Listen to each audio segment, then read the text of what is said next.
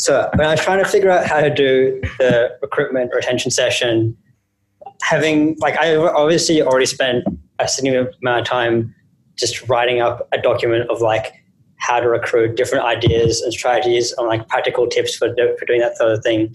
And there are already social media type tips on, you know, social media do's and don'ts, that kind of thing. Um, Tegan's made something for the session as well. We can go over. Um, there are some resources that exist already.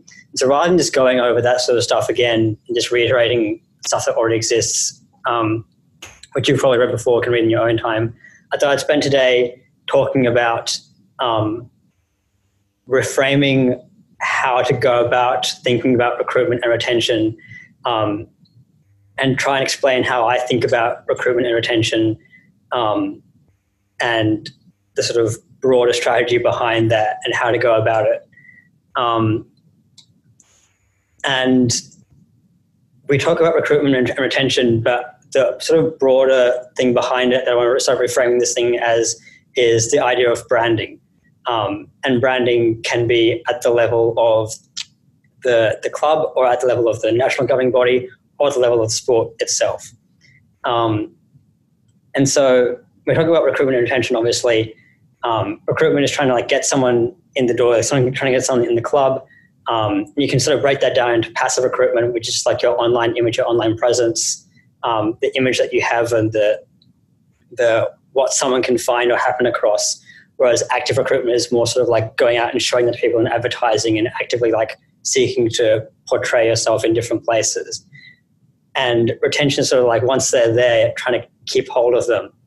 But before any of that actually happens, um, I think teams need to invest a lot of time in thinking about the actual product or the actual brand that they're trying to sell themselves as. Um, so before you recruit, before you market yourself, here's something to actually market. And so I want to talk about, about branding and how to build a brand as a Quidditch team or club or the sport in general. And So to start thinking about it, because most people don't really understand what branding necessarily is from like a, a layperson perspective. So start off with, with some like open examples. Like when you see Woolworths, when you think of Woolworths, what what do you associate with Woolworths? What do you think of fresh food people? Bingo, right? That's the first thing everyone thinks of when they say Woolworths. Not paying proper wages. What else? That's what I thought. What, what else? What else would you associate with the Woolworths with the with the name Woolworths and the, with the Woolworths brand? Over packaging. the green W, which is a Oh, but like, what is the green? Like, what what shape? It's an apple. Yeah, it's an apple. And so with apples, we associate things like health. Exactly, health, fresh food. Exactly, and uh, appetite keeps the doctor away. All that sort of stuff. All right. What about Coles? It's red. Yeah, it's red. What do we what else, like? What do we associate with Coles? Is that Australian Jamie Oliver guy? Prices are down. Exactly. We associate low prices, really cheap things um, I don't know. I never. Of those big red hand things. Uh-huh. And that annoying yeah. advertising jingle. mm-hmm. Coles, Coles are really good at advertising yeah, and branding themselves through really catchy, annoying jingles like in your head and just keep that idea that all their prices are really low. And so we look at the actual like branding. You can see that so much in their logos and the design as well. Like Woolworths is trying to come across as valuable a, a value in giving fresh food, right?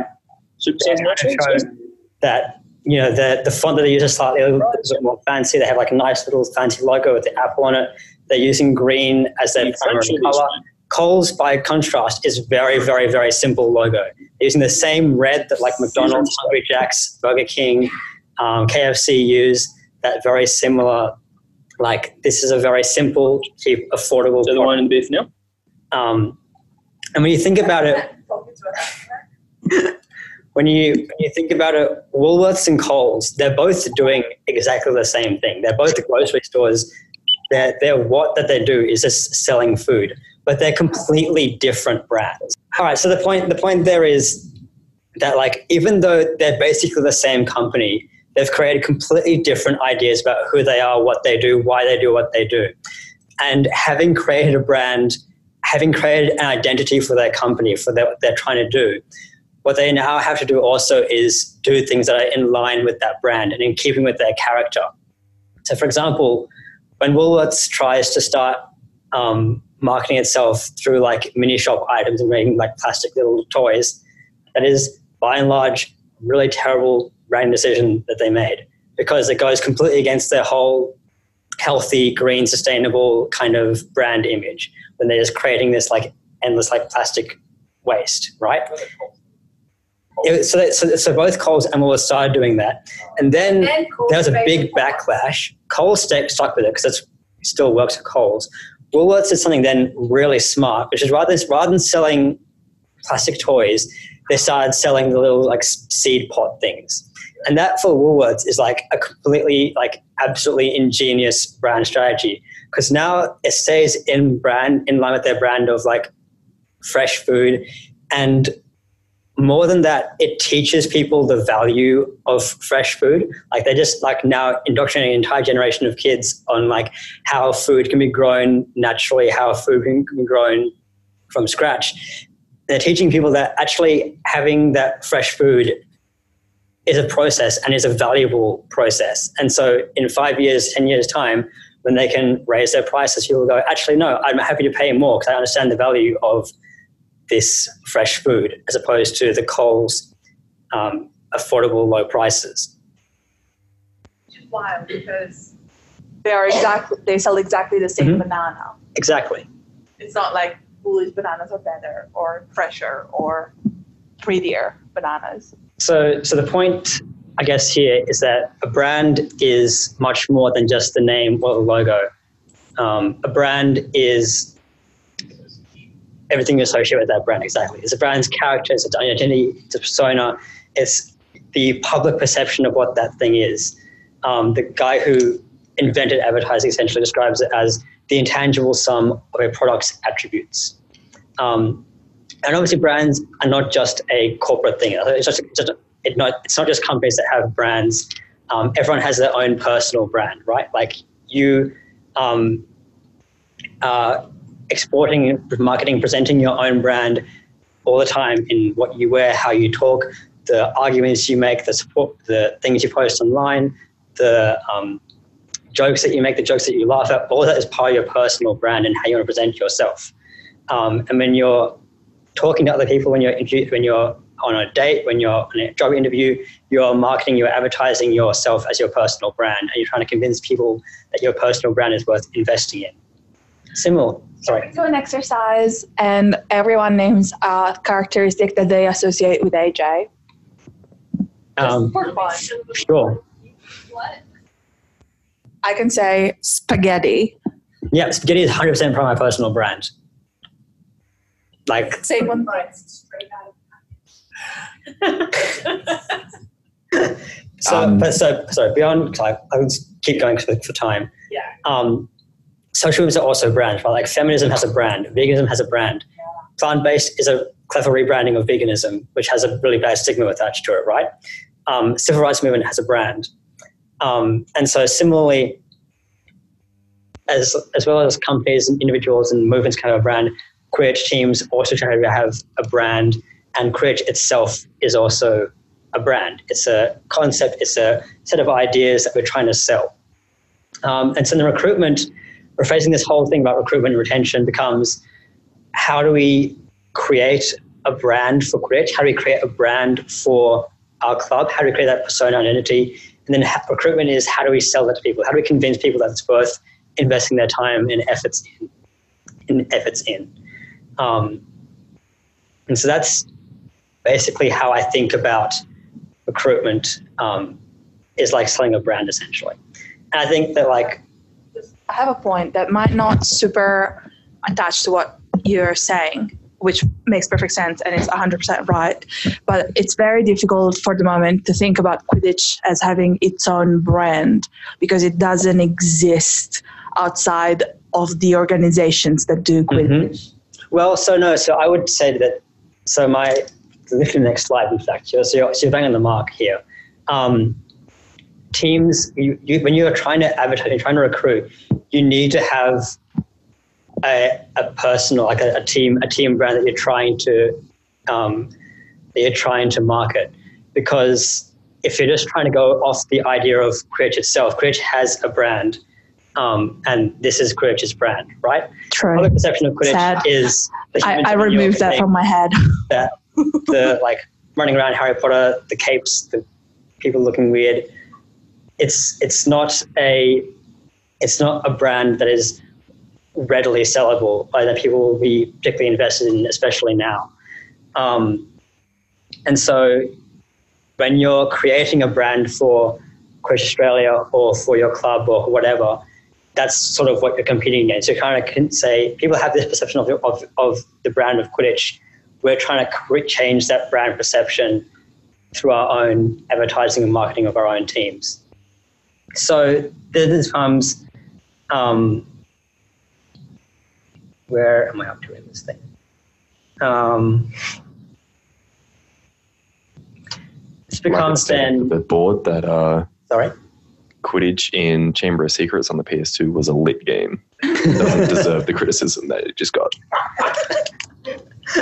honestly honestly this is one of the challenges that we have because yesterday we were talking about the harry potter link and the connotation that it has and we use harry potter for recruitment but also every time we do and we bring harry potter to the table we are not only contributing to our brand we're contributing, con- contributing to that brand which we are competing against so it's very difficult And so i miss you logan And so what this then becomes then before you even start advertising, before you start marketing, before you start recruiting, you have to actually build the brand. You have to build the product you're trying to sell. You're trying to create the persona and identity that you want to promote. And um, the first step in this is finding the, the purpose of your brand, like the why your club or why your thing exists. And that breaks down into a why, a how, and a what in order of importance. So the what is kind of like the least important thing. The what is that we play a sport. And the how is that the sport is different than any others because it's Quidditch and it's different because from other sports because um, it's gender inclusive. It is a much more friendly, open community. Um, all the things that make Quidditch different from other sports. Maybe it's more affordable, it's more accessible in that way, for example.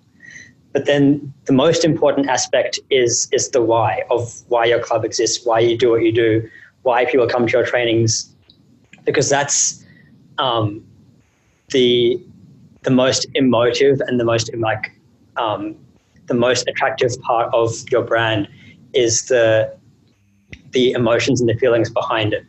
Um, when you see really effective advertising by big companies like say Apple and Samsung, for for, for example, you know, when I, when I was scrolling down my Facebook this morning, I saw a Samsung ad and didn't say, "Hey, check out the latest Galaxy S47 or whatever it is now." They started they start by saying, "At Samsung, we believe that technology can make the world better." So that's them starting with their why, and then moving into their how they're different from other brands, and then what they're selling. Um, and so the most important thing when you're establishing what your brand is as your club or as Quidditch is what the values are of your club, the why, the why you want to be there all the time. And we sort of talked about that a lot yesterday with our mission statements and so on. And what we love about Quidditch, what keeps us in the sport, um, things like the community, the friendship aspects, the competition, those are the really key tenets to what Quidditch is and why we are here. And so those need to form the key elements of what your brand for your club is um, above and beyond just what you do or how you do it. Um, there's so this this this concept here is the is called I don't know if anyone's heard of it in in sort of yeah golden circle is what it's called. Um, there's a great TED talk by a guy called Simon Sinek which I recommend going and watching. Um, who is um, where he talks about this idea and how effective branding and marketing is done by going why then how then what rather than what Would you be how, able to why. provide a link to that one later on? Because like I know the name and I know he has multiple Mhm. TED talks. So Yeah, I can provide and multiple other I talks as have, well. So la- later in this presentation, I have a link to where I got most of this information from, Perfect. and that includes a link to this particular TED talk. Um, but I recommend going and looking at that because it's it's very interesting. One of the things, one of the great points he, he makes as well is that you know when when Martin Luther King is giving his speech, he's not saying I have a plan, right? He's saying I have a dream, and it's a very di- different thing. But he's selling people on the the why and the idea of it rather than what they're going to do. Um, so having worked out why your club exists and what is keeping your club, what what, what why people come to, to your club, the next thing that you would do is look into competitors and what they do. And so part of building your brand here is coming from looking to looking for inspiration from other brands and from other similar clubs and other sports. And part of it is going and looking at what other people do and saying, how can I differentiate my brand from theirs? So Coles and Woolworths have always done that. They're looking at each other and going, how do I make Woolworths and Coles very separate things so people don't think whether it's the same brand? Um, so, for example, um, me on Facebook, I like literally probably most of the Quidditch Facebook pages in the world because I spend ages of time just looking at what other Quidditch teams do in their social media, what ideas they have, how they present themselves, um, how they brand themselves, what ideas they have for um, marketing, and so on. Um, and I thought I'd go through a quick example um, of one of my personal favorites, which is Tufts Quidditch in the US. Um, Tufts Quidditch is based in Minnesota. Um, this is their Facebook page, and I get loads of their content now just because I keep liking it all the time. Um, and Facebook algorithms. But so your first your first impression of them is this cover photo, and like like most cover photos for Quidditch, right? It's not presenting the sport; it's presenting the people, it's presenting the, co- the community. It's much more about the why they're there than the what they're doing. Um, and what we see in so much of Tufts branding is not that they play Quidditch; it's that they're a fun group of friends and they're a group of individuals, and they'll get along really well and have lots of fun together. Um, a clever part of their branding is that they use this very distinctive, like pale blue color that matches their logo. Um, and in lots of their their stuff that they um, um, they post, all their players are just wearing this um, this same jersey.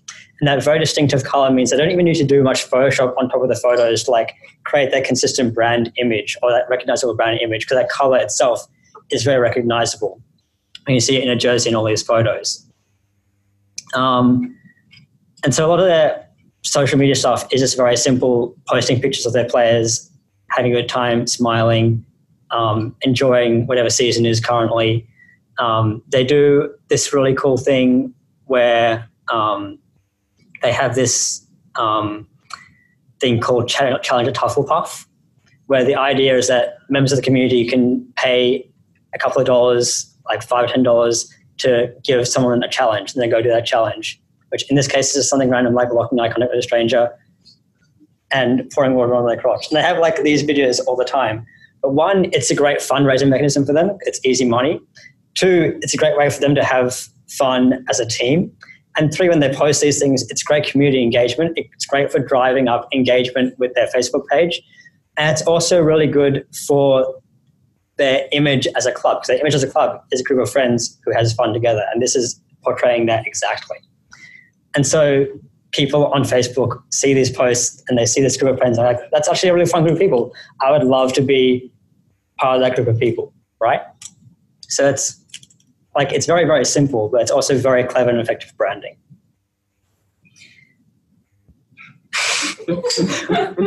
They're wild. I want to join them. exactly, right? Like I know it's very effective branding because I, when I think like if I ever go to the states, you know, I would definitely look them up, right? Like I would if I was looking for like a PhD in the states, I'd like, hmm, I wonder if I can go to Minnesota. Why? Because that seems like seem seems like a really fun bunch of people, um, which is not anything that they've done like advertising wise. Like they're not like marketing to me act- actively.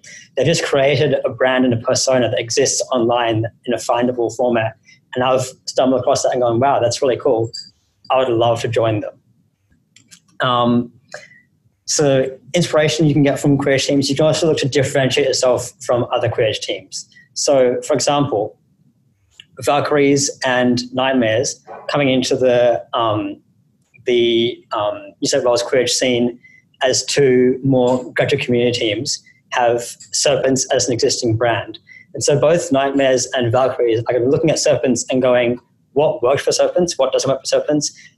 How do we want to differentiate our, differentiate our brand from them? And so lots of Nightmares and Serpents, sorry, lots of like Nightmares and Valkyries branding is about portraying that they are good competitive teams, they don't take themselves too seriously. Like they're trying to differentiate them from that like Serpents image of being like the hyper competitive, um, over the top kind of elite team.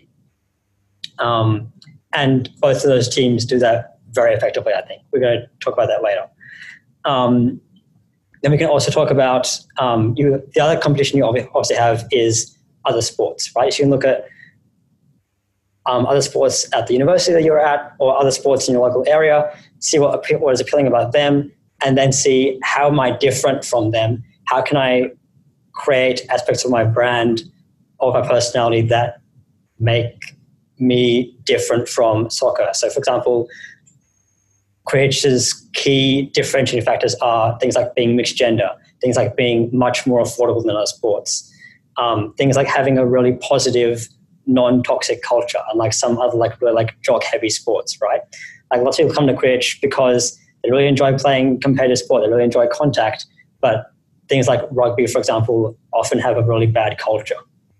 Um, and so that's a very, very marketable thing that Quidditch teams can do.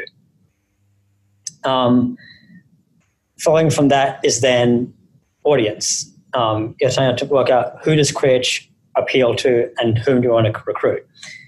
Um, from the floor, what kind of person do you think Quidditch appeals to? Like, what sort of person joins Quidditch? People who like bullying the Harry Potter nerds. Both correct answers. Amen to that. Those, those, those are sort of two different groups of people. Um, other ideas? Who are willing to make fun of themselves, like people with a sense of humor, People with a sense of humor. hmm without too much. hmm People who don't take themselves too seriously. a narrow age range because I am now 29. and I wouldn't join Quidditch at this age, and I think I was already old when I joined. So Mhm. the age range of joining is 17, 21. So I think the the age range is a really interesting thing. I think that's not necessarily the reason, but it's it's a product of the fact that one of the I think one of the most consistent factors among Quidditch players is that they're open to trying new things. They're the kind of person who is willing to give something a go. They're the kind of person who's slightly adventurous, doesn't take themselves too seriously, um, might be interested in like Harry Potter or sport, but at the end of the day, there's that slight barrier to Quidditch of like, it's this other thing. But people who are willing to give that go are the kinds of people who end up in Quidditch. And hold on a second, the time of life when you are most willing to give new things a try is that sort of 17 to 21 age range when you're in university, when you've left high school, when you're very, very open to trying new things and doing new things. Um, and especially in the context of a university where the culture of a university is trying new things and having new experiences and joining new groups and making new friends. Um, those are the kind of people who it's easiest to market Quidditch to. And so you can start to start think, how do we enhance Quidditch as a brand to make it even more appealing to those kinds of people? Because that is our main market in some way. Um, Oh, sorry. Yeah, I, I, I think ultimately you understand that. I think sometimes that's a limiting factor in sending people away. Yeah, so I think yeah, I think so. There's there's two ways. There's two takeaways from that. One is that that's where we're currently at, and that's our biggest recruitment source. And if we can work out how to optimize that even more, it's great.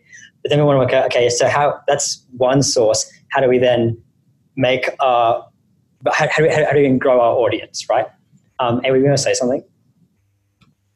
Um, the other thing then is like, oh, the other thing is um, once we know our audience, we also then inform our voice from that audience.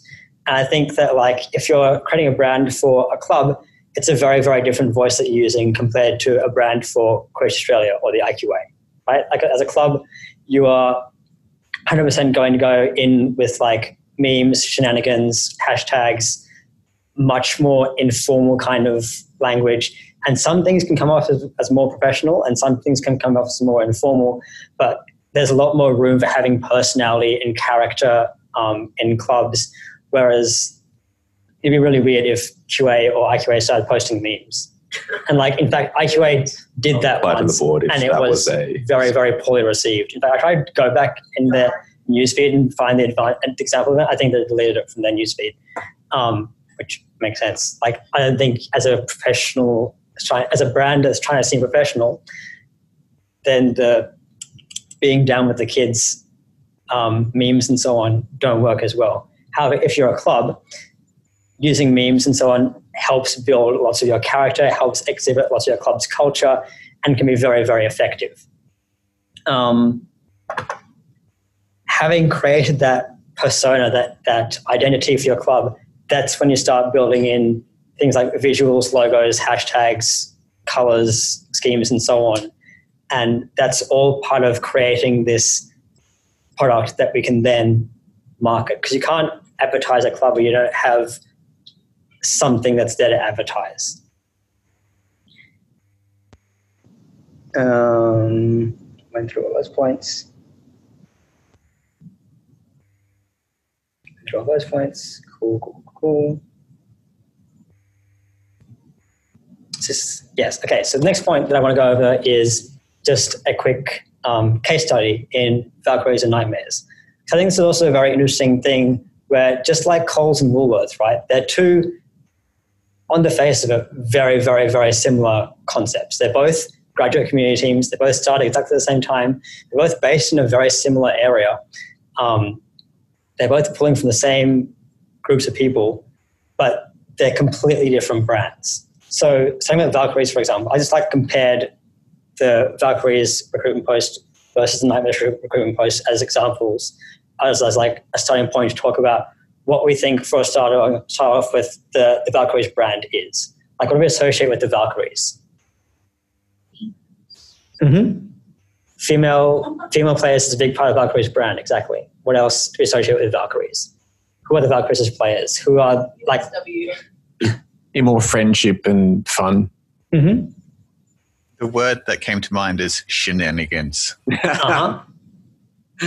in in in the Valkyries recruitment post, do you see anything that talks about them playing Quidditch at all? we put, we'll get the ball. Fuck me. No, there's nothing. The closest thing you get to talk about It's like, on, on their on their advertising, right? They're complete like throw, wing shade. they're advertising themselves like, do you like memes? Do you like throwing shade? Do you like fun? They're advertising themselves as a fun bunch of people, um, similar to We are. Tufts. They're Although, yeah, exactly. The Valkyrie's brand is not taking themselves too seriously. They're gonna like be competitive, but that's not what they're about, right? They're about having fun. They're about promoting their female players, um, and that's in their name as well. And the other thing that Valkyries do really well, I think, is promoting their sort of like shenanigans and so on with hashtags. Because the way Valkyries use hashtags is very different to the way Nightmares uses hashtags. So Nightmares is as a brand, how do we like what do we think about Nightmares as a brand? Like what things we associate with Nightmares? A night to remember. Harry Jones. Harry Jones, yeah, that's the correct answer. Like Harry Jones is the big figurehead for Nightmares.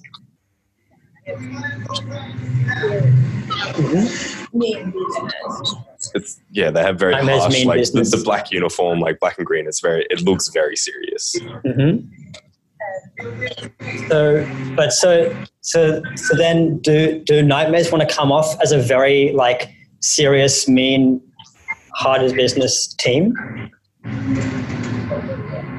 So no, exactly. So how so, so how do they market themselves?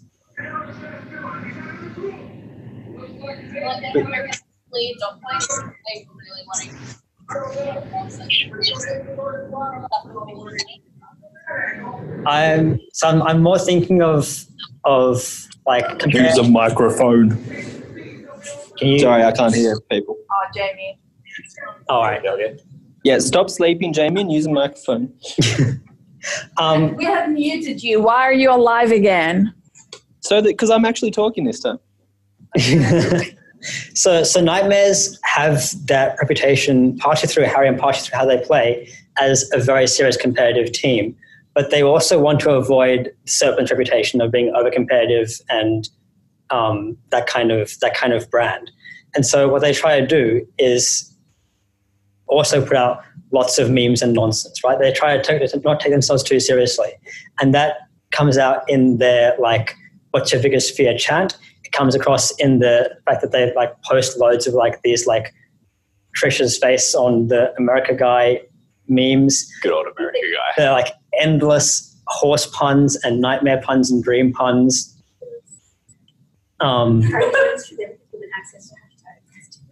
and like yeah so like their brand is be competitive but also not without sacrificing their fun. And they so the, the way they use hashtags is i think different from valkyries is in that their hashtags are all sort of this like generic silliness puns and so on whereas valkyries use hashtags to like display kind of like actual shenanigans that go on in their team like like broccolis like what does that even mean they're all like little in jokes and i love using I still don't know what hashtags broccolis mean. for for in jokes. Like everyone, You don't lots, of, lots of people like know it was that an like interview. lots of people like know that like the Valkyries leadership is called the Broccoli Lords, for example. The melon. It's the Melon Lords. Sorry, what the Also, don't know Lords? about. No, yeah, Because broccoli, because while they were thinking of a theme, one of the things was the burr with broccoli. That was a possible name for the team. So we are the broccolis. Raj is broccolini stalk in our chat in our chat, and we are the melon lords because I've recently watched Avatar, and apparently already everyone in the club was in love with it, so they were cheering me on as I watched the episodes. So melon lords from Avatar. So when so when Valkyries are using hashtags, they're trying to show, they're trying to demonstrate with their hashtags that we're a group of people who have these little in jokes for us, like close, close knit, fun loving, shenanigans loving group of people. And the hashtags show an in group, but they're also not exclusive, right? Like they don't put up a barrier to someone wanting to get involved in the night in the in the Valkyries. They put up a hey, wouldn't you love to learn more about all our like club in jokes and cultures and so on? Come and get involved with us. Um,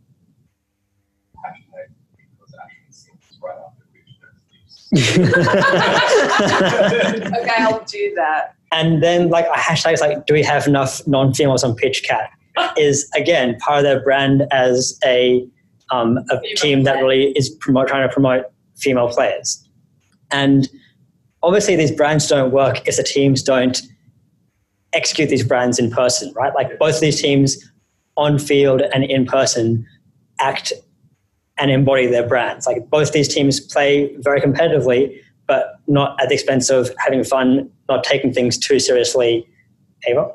Nightmares like really play into the nightmares play into the stereotype that like and the image that they created when it was Harry Jones and Newcastle players as a leadership team, like all of their team photos of them looking like deadly serious. Um, and like all their their chant is like yelling at the top of their lungs. And so like they're really pushing that like we are angry men. Um, but then And taking the mickey out of it, right? but at the same time, like they kind of counter that by putting like Trish as the face of everything because she hates it and because she's so good at Quidditch. Um, so they have like they're like playing into, but then also counteracting this like we're serious, we don't have fun, we don't know joy, we are only anger, which is what Harry Jones is like spiritually. also also, also Jackson how to smile. He loves the facial muscles to smile. Oh, Did you know that? yeah, no, I've never seen Jackson smile. You're right. It's because he doesn't have some muscle. I think his face twitched when he scored a goal, but that's it. it's because of the skull fracture he got in Quidditch in Oh, yeah, I Buffalo remember that. 2016. But so so Yeah, I wasn't sure. yeah. no, he actually he has every all everything is fine, but like we have no evidence that Jackson is able to smile. He sacrificed his facial muscles for more speed. the pact he made.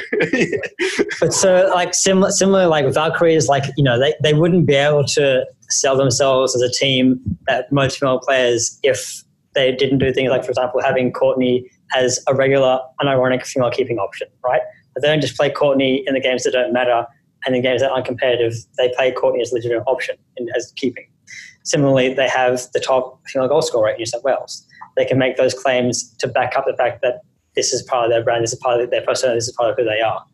And you know, we can sort of we can sort of say that like, you know, it's it's hard to differentiate yourself as a as a club, as a as a club brand when every other creative team is trying to do the same thing and every other creative team is doing the same sort of thing with community and whatever.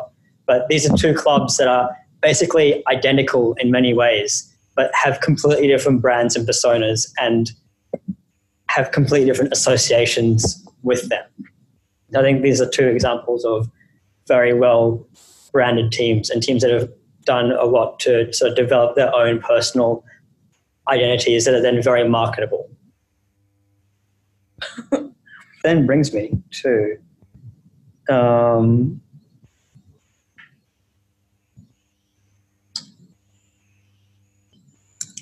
now that you have like this idea of who you are, your your brand is, the next step is then building that brand image and that brand presence online to be able to have something to point to and for people to be able to find, right? Because you need an actual you need to create some kind of physical product from your brand that you can point to and say, this is what our this is what our team, this is what our club, this is what Quidditch is, and that other people can come across online or in person and go, oh, this is what this team's brand is. In the same way that you can stumble across teams like Tufts and understand who they are very, very quickly. So obviously the easiest place to build a brand is online through Facebook, Instagram, other social media, having a website, etc. Um, here, um, having some sort of consistency in branding is quite important. Um, everything that you post should be in line with your team's brand, and everything that you post should be trying to express or enhance your team's brand, if that makes sense. So, if your team's brand is all about having fun together and being a community, then lots of your social media posts are about that. They're not about the playing the sport aspect. They're about they're showcasing all the times that your team has hung out together. They're about showcasing all the times the teams has um, had some kind of social event or done something fun or had some shen- random shenanigan moment. Um, and that can be like random videos of like something that happened in the party or whatever. It doesn't have to be like super professional content. Um, but it, something that creates, that helps um, develop the persona of your brand. Um, things like hashtags and taglines are also just con- continu- continually restating those key values, that key why of what your brand is. Um, then from beyond the just content, the actual visuals of it help make your brand very identifiable. So like on the right, obviously you can see that like hopefully most recognize as this as like the set of images from QA because over the last year or so I've tried to post things a very, very, very consistent brand image for QA. So now whenever someone sees this kind of style of, of graphic, they immediately recognize it as a QA official QA, official QA graphic. Similarly with like Tufts Quidditch, right? You see that color blue, and you are able to immediately identify that with their brand. Um, University of Newcastle is cool and clever because they actually have a um, an official brand book where they go through um, Style guide. yeah a style guide where they have the actual like quote unquote rules for how they present their brand. So they have things like what their what their core things that they're trying to present are, what the core values of the club are, the the why of who, that, who the club is, their core persona as a club that they're always trying to exemplify in their brand and in their content. They have things with consistency like using an active voice, talking in third person. Um, they have um, explanations for their different messages where you use logos to get consistency, um, the different colors that they use for consistency, advice on um, the kinds of typography that they use for consistency, um, the kinds of photos that they use. Um, and this all helps create consistency and identifiability in a brand. And I'd say like for most clubs at the club level, you don't have to go to the effort that Newcastle's gone to to create this like official brand book, right? You don't need like a like a 25 page set of things. But you can have like a short document saying, this is the font that we use, this is the typeface that we use, these are the colors that we use, this is where we use our logo. That's all you need as a, as a basic. And if you keep that consistent, then it becomes very, very recognizable um, and identifiable. Um, I would say that though QA could invest the time. yeah, this is definitely something. It's like at the moment, in theory, QA doesn't need it because I do all of QA's media and I know what the style is. But as soon as we get to someone taking over from me, there needs to be some sort of style guide in place for someone else to be able to keep that consistency. It's all about the posterity. Yeah, like, Just investing in the future. Like, sure, a tiny document, like they'll breeze over it, whatever. But like seeing that book, like handing that book over to the next Mhm. generation, they're just gonna soak it up way more. Mm-hmm. Um, and so the point of all this is the idea of like going back to recruitment. You have passive and active recruitment. All of this is before you get to like active marketing and advertising and putting it out there. All this is creating something for people to find or for you to point people to as passive recruitment. And, you know, say, take for example, um, like after QUAFL, for example, pretty much every team will post a recap post of what happened at QUAFL, what you do at QUAFL. And like, why do teams do that? As a non-rhetorical question. Like, what's the point in posting a recap post after a tournament? To conclude the season, celebrate wins, make them an active. Just Mhm. Like, we were here at this major event. We did this thing, we're active there.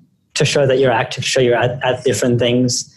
And also because otherwise it doesn't go beyond the people that were there. Mm-hmm. So the next year, the first thing people see is how you ended last year. It's usually a happy photo. We're happy with this. Congratulations to whoever's won. And all those connections to non-players, where you might have a lot of people following Mhm. that haven't played. Yeah. And so when teams are posting like recap posts from a tournament or from QUAFL or whatever, you know, in theory, they could just share the results spreadsheet and go, look at these results. We were, at, we were a team that was there, and this is the scores of all our games. Everyone can see what the results spreadsheet is and go, whatever. Um, but when you post a recap post, what a team is trying to do is trying to take that opportunity to extend their brand and to extend to to to re-express their identity as a club. And so you might emphasize that how competitively well you did at, at that club if you're if you're at, at the tournament if your club is very competitive. You might emphasize how much fun you had at the tournament if your team is much more about that. You might emphasize you might emphasize like individual player achievements if your team is about promoting individuals and promoting like player development that sort of thing. Um, It's a subtle way to highlight core Yeah. club values. Mm-hmm. And sort of way to reiterate things like, yeah, exactly. It's trying to express how your club um, extended its brand at this event, and also showing then again that you're active, that you're doing things, that you exist, and you're not just some like random thing that may not exist anymore. You're still alive and kicking, and um, are an active presence. Um, one of the things that, um, for example, um, Hayden from UCID um, only joined the sport in his third year of university um, in 2017. And he was aware that Quidditch was a thing in, when, he, when he first came to university in first year, but he didn't see much activity on the Facebook page. There wasn't much going on. It's like, oh, they probably don't really do very much. I won't, I won't get involved or anything. And then when we start getting much more active on the Facebook page and promoting ourselves a lot more and creating that sort of sense that this is actually a vibrant club. There's lots going on here. We have a personality, we have an identity. That becomes all of a sudden much, much more attractive. And yeah, you're creating a desirable product in your brand's online presence that you also have to exhibit in person as well. I don't know the exact numbers, but there's a study or whatever about how well people remember things Mhm. after their like third to fourth exposure of the same sort of information. So it's all Mhm. about the consistency to shove it down their throat as Yeah, much exactly. as you can. And so re- repeating the idea over and over again. Um, this is the next one. Oh, yeah, the next one is we have some. Uh, where is it going to be? Is it here? No. All right, is there? So Tegan put together some um, do's and don'ts for social media. Um, rather than just reading through this entire thing now, I'll highlight a quick couple of things. Um, and post this later for you to read through in more detail later. Um, having just said consistency is really important, you can um, try varying things up a little bit as well, because part of trying to appeal to a wider audience is trying to create different things that different people can relate to, right? Like, especially with with Quidditch, right? You have two very distinct populations of people who are interested in Quidditch one of whom is the Harry Potter fans who are really there for like the Harry Potter side and the community aspect of the sport, and the other people there who are much more there for the competitive playing sport type. And so if all your advertising is very sort of like community, fun, Harry Potter friends based, you're going to get that one group really well, but you're going to leave out the other group. Whereas if your brand is entirely about this is a real sport, it's really hardcore, we do tackling and all that sort of stuff, you're going to get all those competitive sports players, but you're going to then exclude all those other people. So varying your voice a little bit in that way can be really, really helpful. Ava. I think it was this year, but after um, you said posted or last year, whatever. Um, after state, they posted the like recap. Here are our players who played on the state team. Here are their results. And then the next day posted here are what are our players at home doing. They're going to the pub. They're doing pub trivia. So we had like we are both things at once. We have state champions and people who are literally just here to like eat pizza and Yes. um, to give off like they gave off totally different vibes, but they were like our club is both. Um, there are also some good things to go over in terms of like photo use. Um, a bit.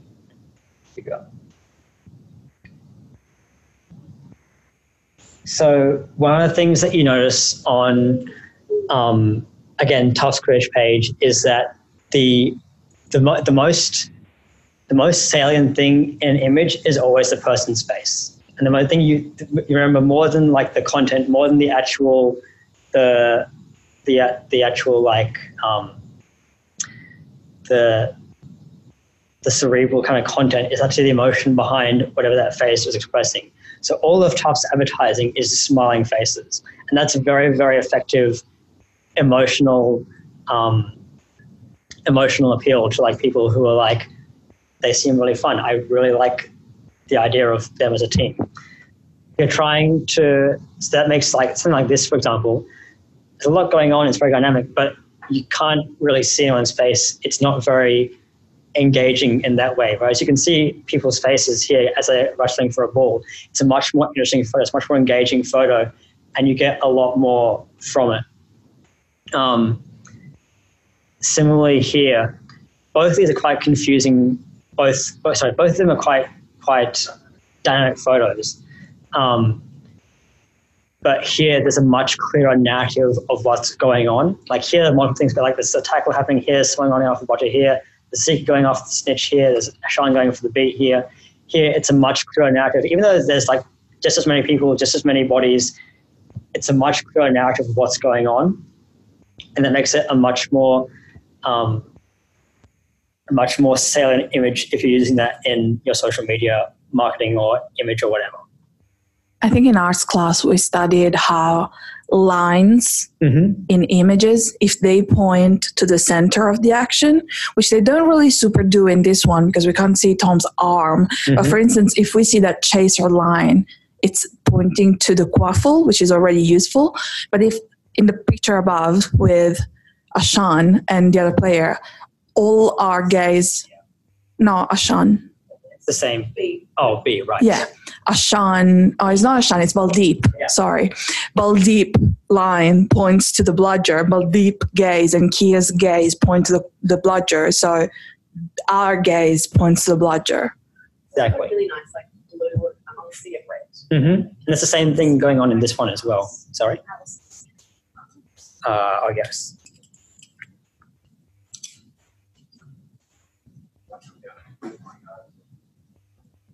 Um, this one, again, a good example of how framing is really important. So this one, you can sort of see like the kind of cut from the frame slightly, whereas this one, they're all nicely within the same frame.